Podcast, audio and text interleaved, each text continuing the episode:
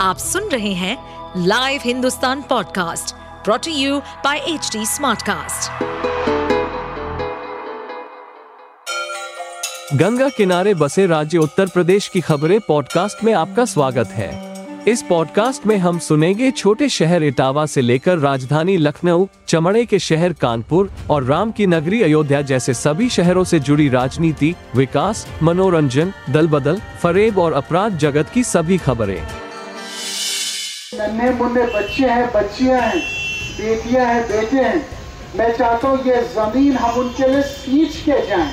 सोमवार को पीलीभीत से सांसद वरुण गांधी ने कई गाँवों में जन संवाद कार्यक्रमों को संबोधित किया। इस दौरान उन्होंने नेताओं पर तंज भी कसा।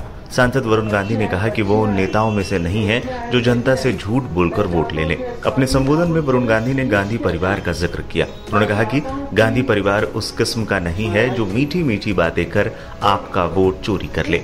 वरुण गांधी के ज़िक्र के साथ ही एक बार फिर से कई कयास लगाए जाने शुरू हो गए हैं।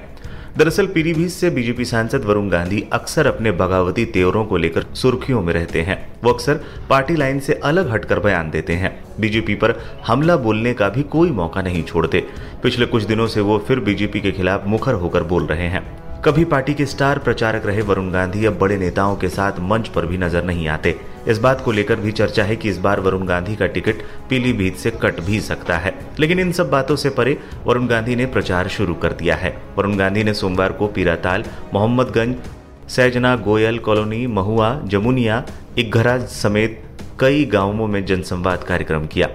इस दौरान अपनी ही सरकार पर उन्होंने कई सवाल दाग दिए। उन्होंने कहा, कब तक हमारे बच्चे पलायन कर ईट भट्टों पर काम करेंगे? सरकार को इस पर सोचना चाहिए। बड़े बड़े शहरों में रोज़गार है, लेकिन ग्रामीण क्षेत्रों में ऐसा कुछ नहीं है। वरुण गांधी भी कई बार साफ़ कर चुके हैं कि बीजेपी उन्हें टिकट दे या ना दे, वो पीलीभीत छोड़कर नहीं जाने वाले। ऐसे में अब वरुण गांधी पीलीभीत लोकसभा सीट की जनता से सीधा संपर्क साधने की कोशिश कर रहे हैं, ताकि मतदाताओं के बीच उनकी पकड़ बनी रहे। उन्होंने 2024 लोकसभा चुनाव को लेकर अभी से पूरी ताकत झोंकना शुरू कर दिया है। वरुण गांधी ने 500 से ज़्यादा युवाओं की टीम को पीलीभीत में उतार दिया है। जिसमें कुछ लड़के लोकल हैं, वहीं कुछ बाहर से तैनात किए गए हैं। ये सारे कार्यकर्ता बीबीए, एमबीए, एमए इन इंजीनियरिंग के छात्र हैं और किसान परिवारों से संबंध रखते हैं। इन सभी को आईटी सेल की ज़िम्मेदारी दी गई है, जो व्हाट्सएप ग्रुप बनाकर मिशन 2024 पर काम कर रहे हैं।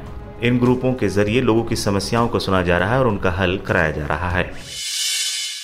आप सुन रहे थे हमारे पॉडकास्ट उत्तर प्रदेश की खबरें।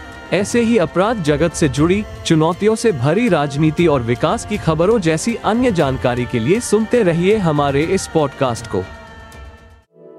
इस पॉडकास्ट पर अपडेटेड रहने के लिए हमें फॉलो करें एट एच डी हम सारे मेजर सोशल मीडिया प्लेटफॉर्म पर मौजूद है। और ऐसे पॉडकास्ट सुनने के लिए log on to W W W dot H D smart cast dot com